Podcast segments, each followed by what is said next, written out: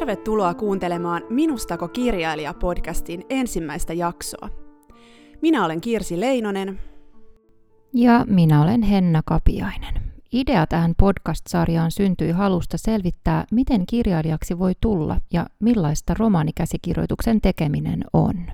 Tämän podcastin jaksoissa haastattelemme esikoiskirjailijoita Suvi Nurmea ja Emma Sofianna Söderholmia – sekä kirjailija, sanataideopettaja Harri Istvan Mäkeä. Sarjan viimeisessä jaksossa tapaamme Tammella työskentelevän kustannustoimittaja Ulla Asantilan. Kaikki haastattelut on toteutettu etähaastatteluina. Ensimmäisessä jaksossa tapaamme Emma Sofianna Söderholmin.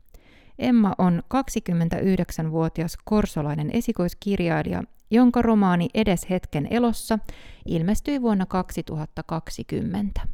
Emma, sun esikoisteos Nuorten kirja Edes hetken elossa ilmestyi viime vuonna. Oletko sä ollut aina kiinnostunut kirjoittamisesta? No itse asiassa tämä on ehkä vähän tylsä vastaus, mutta joo, että tota, mä varmaan olinko mä yhdeksänvuotias, kun mä johonkin ystäväkirjaan kirjoitin, että mä haluan kirjailijaksi. Ja sitten tota, siinä samoihin aikoihin meidän kotiin tuli ensimmäinen tietokone, niin mä aloin jo heti kirjoittaa ensimmäistä romaania intopiukeena siinä, mutta tota, sitten en varmaan, joko mä en osannut sitä tallentaa, tai sitten se on johonkin bittiavaruuteen hävinnyt, mutta se teksti on jossain johonkin kadonnut, että se vähän harmittaakin, olisi ollut ehkä ihan hauska nähdä, mitä on silloin yhdeksänvuotiaana kirjoittanut. Oletko kirjoittanut aina paljon pöytälaatikkoon ja tarjonnut kenties näitä tekeleitä julkaistavaksi? Ää, no, tota, pöytälaatikko tursua niin sanotusti, että on, on hyvin paljon kirjoittanut ja on paljon tekstejä, mitä en ole ajatellut, että niin kuin tarjoisinkaan, että ne on vain itseään varten, mutta sitten on myös paljonkin ehtinyt tarjota ennen esimerkiksi tota mun esikoisromaania niin eri, eri tekstejä kustantamoon ja hylsypinoa on myös kerrytetty aika paljon, että eihin saada sekä niistä muista että tota, tästä esikoisteoksestakin niin hylsyjä ennen kuin se meni läpi, että paljon, paljon syntyy koko ajan, mutta välillä on yrittänyt tarjota ja välillä en. Onko tullut semmoista hetkeä, että sä olisit palannut johonkin vanhaan käsikirjoitukseen, joka, jos, joka syystä tai toisesta olisi alkanut kutkuttaa sitten myöhemmässä vaiheessa? Joo, itse asiassa tota, on niin kuin, että mä säästän aina kaikki, mitä mä kirjoitan, mutta mä en missään tuhoa niitä, että saattaa olla palasia, mitä käytän toiseen, tai sitten teenkin jonkun kässärin ja sitten vuosien jälkeen palaan siihen, tai sitten otan sieltä jotain elementtejä ja teenkin ihan uuden storin. Ja jotenkin, että mä jotenkin aina haluan antaa mahdollisuuden, että jos tämä teksti voisikin vielä kypsyä tästä, että sinne ei heti tarvitse niin valmistua, että voi olla niin vuosiakin välissä ja sitten mä palaankin johonkin juttuun, että hei, tätä voisi ehkä alkaa työstää ja muuta. Niin. No miten sitten semmoinen, kun tämä kirjoittaminen vaatii aina niin kuin semmoisen tietyn rauhan ja ajan, niin teekö sä päivätyönä tällä hetkellä jotain kirjoittamisen ohessa? No, tällä hetkellä itse asiassa en tee, mutta aikaisemmin ohjasin muun muassa tuommoisia sanataide- ja improvisaatioteatterityöpajoja, jotka oli suunnattu mielenterveystoipujille. En sulje pois sitä, että ohjaisin vielä missään nimessä, että tota, nautin siitä kyllä, mutta tällä hetkellä en, en tee muuta, että sain tuossa Suomen kulttuurirahasto itse asiassa myös mulle tämän vuoden puolelle kanssa aika pitkän apurahan, niin tota, on sitten mahdollisuus siihen kirjoitusrauhaankin. Kuinka tärkeää sun mielestä on saada jatkuvaa ohjausta siinä kirjoitusprosessin aikana verrattuna siihen, että sä tekisit valmiiksi jo hyvinkin pitkälle sen, sen tekstin ja vasta sitten näyttäisi sitä jollekin? No se riippuu varmaan tosi paljon tekijästä ja kirjoittajasta, että miten haluaa toimia, että olen törmännyt ihmisiä, jotka haluaa tosi aikaisessa vaiheessa näyttää, mä ehkä kuulun heihin enemmän, ja sitten on ihmisiä, jotka haluaa työstää tosi pitkälle, ja sitten vasta näyttää, että mä itse tota, olen niin kuin nauttinut siitä, että jos on ollut mahdollisuus saada niin kuin, ää, kommenttia ja muuta tukea ja palautetta jo niin kuin aika aikaisessakin vaiheessa, mutta tota, jotenkin se riippuu ehkä tekstistä ja se riippuu ihmisestä ja muuta, että missä vaiheessa sitten haluaa näyttää, mutta olen itse tykännyt siitä varsinkin, kun on ollut erilaisilla kirjoituskursseilla, missä on ollut mahdollisuus saada tosi monenlaista kommenttia eri ihmisiltä, monta eri kommentoja saman tekstiin, niin tota, tulee aina semmoisia aha-elämyksiä ja muuta. Ja sitten se on ollut myös ehkä kiva myös alkuvaiheessa, että jos on tosi epävarma siitä tekstistä, niin antaakin semmoisen ihmisen luottavaksi, jolta tietää, että saa ehkä kannustustakin siihen, että uskaltaa sitten jatkaa sitä juttua ja muuta, että on erilaisia kommentoijia eri tilanteisiin.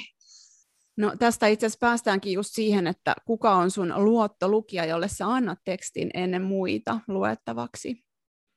Ei ole ehkä yhtä semmoista tiettyä, mutta mulla on muutama ystävä, jotka mielellään aina lukee ja kommentoi, että mulla on myös erilaisia ystäviä ja muita, jotka tota, toiselta mä tiedän, että yhdeltä tulee aina vähän niin kriittisempää palautetta ja yhdeltä tulee sitten kannustavampaa ja yksi kommentoi tiettyjä asioita ja sitten tällainen, niin sitten ehkä alkuvaiheessa siinä ystäväpiirissä saatan näyttää jotain niin kuin pätkiä, mutta sitten tota, myös just niin kuin mainitsin, niin noin kurssit on semmoinen, missä mielellään niin kuin uskallan näyttää ehkä aika keskeneräistäkin juttua, että meillä on semmoinen yksi ryhmä, niin tota, kenen kanssa ollaan aika pitkään tehty yhdessä ja matkattu tekstien kanssa, niin tota, sinne uskaltaa laittaa yleensä, että sieltä tulee monenlaista kommenttia ja tiedetään niin kuin toinen toisemme, niin tota, uskaltaa sitten antaa myös sitä kritiikkiä ja ei myöskään tarvitse säikähtää sitä, että jos sieltä tulee jotain, niin sitten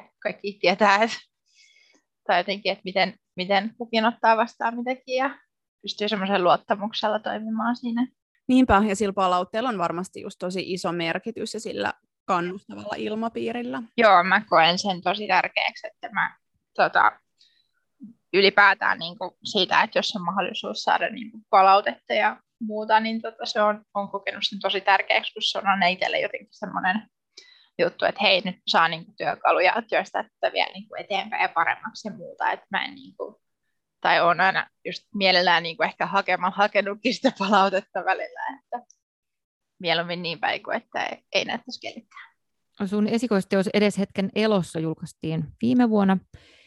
Kuinka kauan lopulta sä kirjoitit tätä kirjaa? Seitsemän vuotta siinä taisi mennä yhteensä. Että tota, ää, oli tosiaan niin kuin pitkiäkin taukoja, taukoja tota, siinä välissä, että jotenkin tein niin kuin ensin raakaversio ja sitten mä en aluksi yhtään tiennyt, että okei, mä olin kuullut jostain editoinnista, mutta mä olin ihan sellainen, että mitä tällä tarkoitetaan, että en tiedä yhtään, että mulla on nyt tämä teksti, että mitä tälle pitäisi tehdä ja sitten vähän myöhemmin hakeuduin tuonne Oriveden opistoon semmoiselle monimuotolinjalle työstämään sitä tekstiä ja muuta, ja sieltä saikin sitten apua ja tukea ja palautetta ja työkaluja aika paljonkin siihen työstämiseen. Ja sitten aina kun mä jäin tekstin kanssa jumiin, niin mä usein sitten tarjosin sitä kustantamoon, ja kuten mä taisin jo sanoakin, niin tuli myös hylsyjä, mutta tota, sitten siinä meni niin kuin jonkun aikaa, että mä tai meni aika niin kuin pitkäänkin ennen kuin mä sit löysin sen, että mikä tämän jutun niin kuin pääpointti on ja mitä mä oikeastaan haluan sanoa tällä tekstillä, että mun ihan ensimmäinen versio ennen yhtäkään editointikierrosta taisi olla semmoinen, että mä tapoin päähenkilönkin ja sitten piti vähän miettiä, että no mitäs mä haluan tällä tekstillä oikeastaan sanoa ja muuta, että se tavallaan muoto ja te- tematiikka ja muu muotoutui siinä matkan varrella. Joo, kuulostaa siltä, että aikamoista myös kamppailua sen, sen lopullisen version synnyttämiseksi olet kyllä tehnyt. No mistä idea tähän edes hetken elossa kirjaan ä, alun perin syntyi? No mun lähipiirissä jossain vaiheessa niin useampi ihminen ajautui käyttää erilaisia päihteitä aika rankallakin kädellä ja sitä seurasin sitten pitkään vierestä. Ja sitten tota, toi mielenterveysnäkökulma, niin tota, se tuli ehkä, ehkä siitä, että tota, ää, niin kuin juttelin sit näiden läheisten kanssa, jotka kärsivät päihdeongelmista, niin tota, heistä tosi moni sanoi niin kuin syyksi sille käytölle, että he koettaa helpottaa pahaa oloa, mihin ei ole välttämättä muualta saanut apua. Ja sitten mä aloin niin kuin siinä ehkä enemmänkin miettiä sit sitä auttamista, avun hakemista, avun saatia ja tämmöistä, mikä sitten tota, mitä mä koen niin ehkä eniten käsitteleväni tuossa tekstissä. että mä jotenkin olen viime aikoina myös huomannut, että siitä on ollut enemmän niin kuin keskustelua aika paljon enemmän, niin olen siitä tosi iloinen, että on otettu niin kuin puheeksi näitä asioita. Joo, tosi, tosi tärkeitä juttuja ja tärkeitä teemoja kyllä. Kuinka nämä kirjan päähenkilöt kumpuaa sun, sun oikeasta elämästä? No, tota, he on kuitenkin niin kuin fiktiivisiä hahmoja, mutta toki niin kuin heissä saattaa olla piirteitä ihmisistä, keitä mä oon kohdannut tai keistä on kuullut tai kehen on törmännyt, että tavallaan semmoisia yhdistelmiä, että vähän tuolta ja vähän täältä ja vähän omasta päästä ja muuta, että ei ole, niin kuin suoraan, ei ole suoraan tapahtumia eikä niin kuin henkilöitä otettu. Millainen tämä kirjantekoprosessi oli niin kuin kustantajan kanssa, että koetko sä, että joudutko sä tekemään kirjailijana paljon kompromisseja? Ää, no, itse asiassa en varmaan yhtään, että tota, meni niin kuin jotenkin tosi, tosi mukavasti mun mielestä se yhteistyö Otavan kanssa, että tota, mä olin kuullut paljon semmoista, että saattaa joutua tekemään isojakin muutoksia tai saattaa joutua kiistelemään jostain asioista tai muuta. Ja mä odotinkin itse asiassa, että varmaan myllätään koko mun teksti sitten, kun se menee vihdoin läpi, mutta näin ei itse asiassa käynyt, että mä olin sitä niin pitkään sitten hionut ja tehnyt, niin me ei itse asiassa tehty mitään niin kuin isompia muutoksia. Ja tota, jotenkin mä niin kuin koen, että heti niin kuin kustantamossakin tajuttiin, mitä mä ajan tällä tekstillä takaa ja, ja mikä, tai oltiin jotenkin niin kuin samalla aaltopituudella ja muuta, että se meni tosi niin kuin mukavasti mun kokemuksen mukaan se yhteistyö, että olen tosi iloinen siitä. No kirjoittaminen ei ole aina niin kuin pelkästään sellaista helppoa ja sujuvaa, niin miten sä pääset eteenpäin kirjoittamisessa, jos tulee semmoinen olo, että tekstiä ei vaan synny? Mulla on itse asiassa aika harvoin semmoinen tilanne, että ei syntyisi niinku mitään. Että tota, mun niinku tämmöiset jumivaiheet liittyy ehkä enemmän editointiin ja tämmöiseen, että sitten kun on vähän ehkä pidemmällä jo sen tekstin kanssa, niin tota, että mihin, mihin suuntaan tästä ja mitä, mitä tälle nyt pitäisi tehdä ja muuta, niin tota, semmoisissa vaiheissa, kun ei tiedä yhtään mitä mitä pitäisi tehdä sille tekstille, niin mä aika paljon no, käyn ihan kävelemässä tai sitten teen jotain sanataideharjoitteita tai sitten niin kuin, saatan tehdä jotain ihan muuta niin kuin tekstilajia, jotain ihan toista prokkista tai muuta. Että tosiaan mä työstän aika monia prokkiksia niin kuin samaan aikaan, niin voi niiden välillä hyppiä. Ja sitten tota, yksi, mitä niin kuin kanssa ehkä suosin, niin sitten jonkun ihan toisen taiteenlajin tekeminen, just vaikka teatteri tai musiikkijuttuja tai muuta tämmöistä, että hakeekin niin kuin sieltä sitä tavallaan inspistä siihen, että mihin nyt. Joo, ja kuulostaa siltä, että säkin olet kiinnostunut niin kuin tavallaan monista eri taiteen lajeista, että teatterikin, että on sun vahvasti. No, tuosta itse kirjoittamisprosessista, niin kirjoitatko niin kuin ää, tietyn ajan yleensä päivästä, että onko se semmoinen, että sä heräät puoli kahdeksalta ja syöt aamupalaa ja rupeat sitten kirjoittaa ja kirjoitat jonnekin kolmeen neljään asti vai onko sulla ihan päivät erilaisia? No, mä oon ehkä aika semmoinen purskahteleva kirja, tai niin kuin, kirjoittaja, että niin kuin, mulle ei ole kauhean säännöllistä aikataulua, mikä on välillä ehkä myös haaste, että semmoinen välillä ehkä kannattaisi olla, että Oon, tota, mä tosi mielellään kirjoitan niin kuin iltaisin ja öisin, että musta tuntuu, että mulla kaikista niin kuin parhaimmat ideat tulee aamuella joskus kello kolme. niin tota, sitten siinä vähän, jos, jos on jotain menoa, mihin pitäisi seuraavana aamuna mennä aikaisin, niin sitten ehkä nukkuminen ihan vähän vähin ja tällä. Että mä tosi mielellään myös, niin kuin, sit kun tulee se tavallaan tarve tehdä, niin mielellään niin tarttuisin heti ja tekisin tosi pitkään ja sitten voi olla, että mulla on semmoisia, niin varsinkin viikonloput on ehkä semmoisia, milloin mulla on ehkä tämmöisiä isoja spurtteja, että teen tosi, tosi monta tuntia putkeen ja muutama päivä vapaata siihen väliin, kun ei ole, tai mä en ole niin kauhean vielä toistaiseksi ehkä niin kuin rytmittänyt sitä kauhean fiksustikaan aina. Että... Kuinka tärkeää sun mielestä on tänä päivänä markkinoida itseään kirjailijana somessa?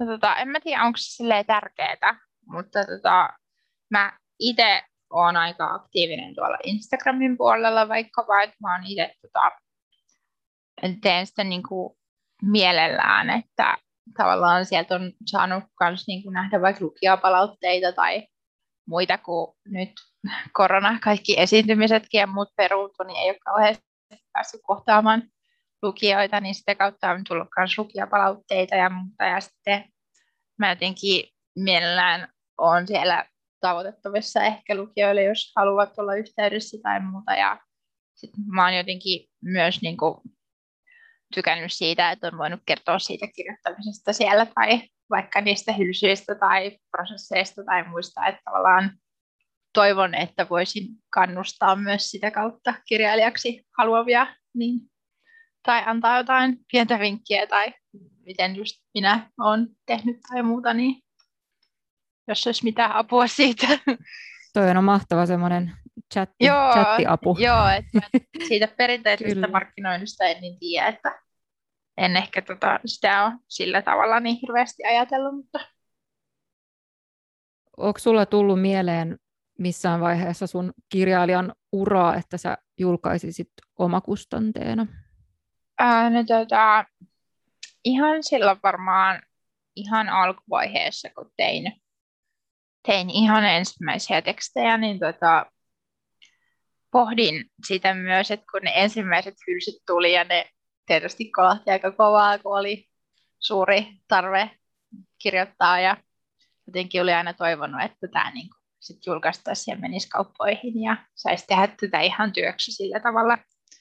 Mutta tota, että kyllä mä niin kuin mietin sitä jossain vaiheessa, mutta sitten jossain vaiheessa kumminkin tuli ehkä semmoinen, että ei kun mä haluan tämän niin kuin ihan jotenkin tämmöiseltä toisenlaiselta kustantamolta, että kun mulla oli suuri haave, että minä sitten teen tätä täyspäiväisesti koko ajan ja jotenkin el- eläisinkin ehkä jossain vaiheessa mahdollisesti kirjoittamalla, niin tota, jotenkin sitä pientä unelmaa kohti niin mentiin sitten, että vielä matkalla, mutta ehkä, ehkä joskus.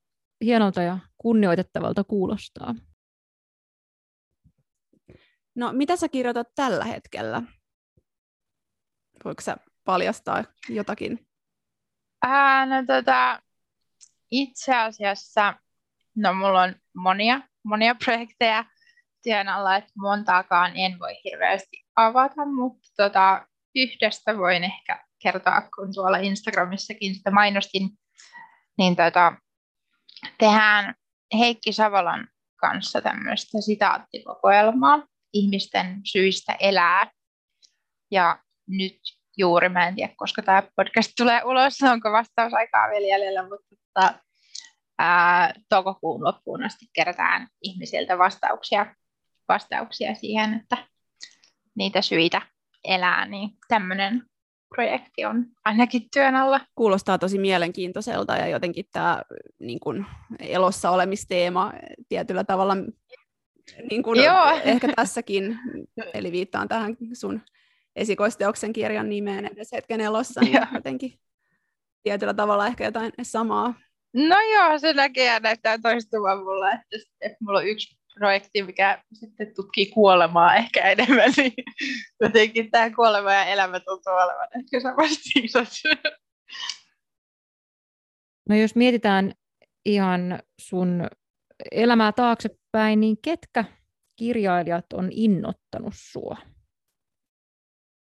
No, tosi vaikea niin nimetä tiettyjä nimiä sinänsä, että tota, ehkä enemmän on jostain tietyistä tarinoista niin kuin innostunut miettimättä ehkä sen enempää, että kenen, kenen teoksia nämä on, mutta tota, no, tämä ei ole kauhean taaksepäin, mutta tuossa vähän aikaa tai innostuin tosi paljon tuosta Hanna-Riikka Kuisman kerrostaloteoksesta ja joku oli ilmeisesti nähnyt siinä jotain samaa tuon mun esikoisteoksenkin kanssa. En ollut sitä silloin vielä lukenut, kun tein sitä omaa kirjaa, mutta tykkäsin siitä ja sitten aikoinaan tykkäsin myös tosi paljon tuosta Kirsti Kurosen pahasta puuskasta, mikä on tämmöinen sääromaani.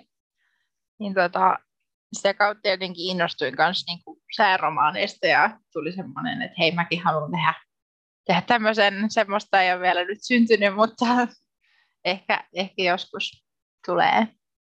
No mitä vinkkejä sä antaisit aloitteleville kirjailijoille, jotka haaveilee siitä, että he sais jonain päivänä julkaistua oman teoksensa? Uh, no ihan ehkä ensimmäinen vinkki on se, että ei kannata luovuttaa.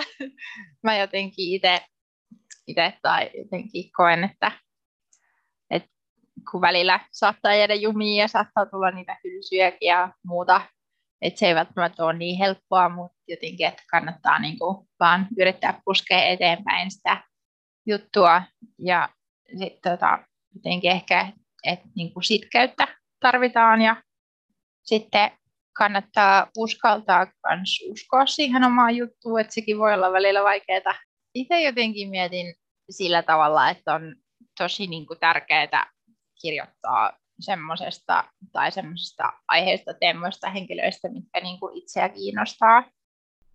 Pitääkö kirjailijan miellyttää lukijoita? Se miellyttämishomma on ehkä vähän semmoinen, että kaikkia ei kuitenkaan voi miellyttää. Ja sitten jos yrittäisi niin kuin kaikkia lukijoita miellyttää, niin sitten olisi varmaan pian aika solmussa ja hukassa sen oman jutun kanssa, että mä niin itse koen, että tai varsinkin kun saattaa joutua niin kuin pitkäänkin työstää jotain yhtä tekstiä, niin se olisi tosi tärkeää, että varsinkin niin kuin itse olisi kiinnostunut siitä, mitä, mitä tekee ja näin. Ja se varmaan kiinnostus ja rakkaus niihin aiheisiin ja muihin, niin se toivottavasti välittyy myös lukijoille, että sitten ne ihmiset, jotka olisivat ehkä mahdollisesti kiinnostunut siitä, niin ehkä toivottavasti löytäisi just sen jutun sitten.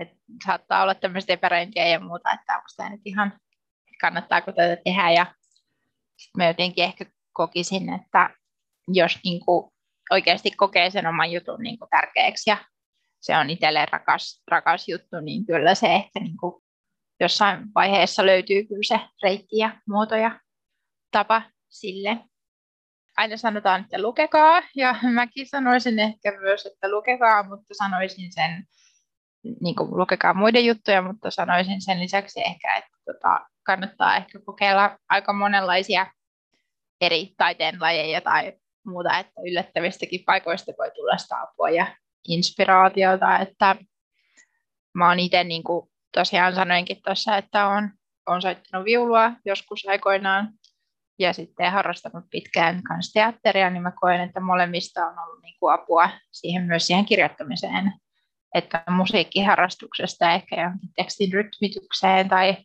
muuhun ja teatterista sitten varsinkin ehkä dialogin kirjoittamiseen ja henkilöhahmojen rakentamiseen ja muuhun tämmöiseen, että monesta niin kuin yllättävästäkin asiasta tai harrastuksesta tai muusta niin voi olla apua siihen kirjoittamiseen.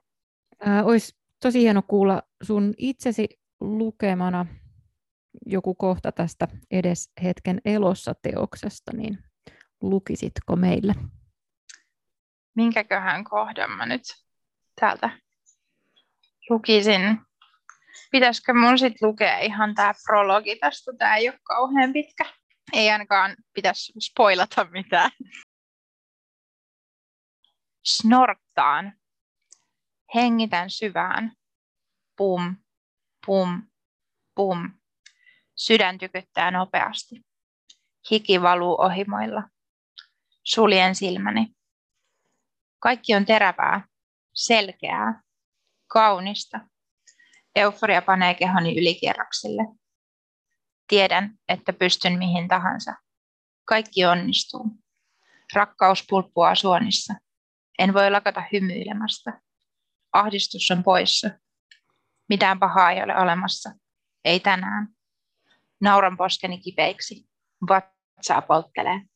Kuin näkisin maailman ensi kertaa. Nyt tiedän, mitä ihmeellisellä tarkoitetaan. Täydellisyydellä. Se on juuri tätä. Onnea, joka ravistelee ruumista niin, että väsymys katoaa ja suuta kuivaa. Mikään ei voita tätä, ei mikään. Kumpa tämä ei koskaan loppuisi. Tunnit katoavat. Kumarrun uuden viivan ylle, suljen toisen sieraimen. Pum, pum, pum. Olen edes hetken elossa. Vaikuttava teksti. Joo, kyllä. Kiitos tosi paljon Emma. Oli mielenkiintoista jutella sun kanssa kirjoittamisesta. Kiitos teille. Seuraavassa jaksossa keskustellaan esikoiskirjailija Suvi Nurmen kanssa. Suvin esikoisromaani Unissa matkaa ja ilmestyi tänä keväänä. Palaathan podcastimme pariin.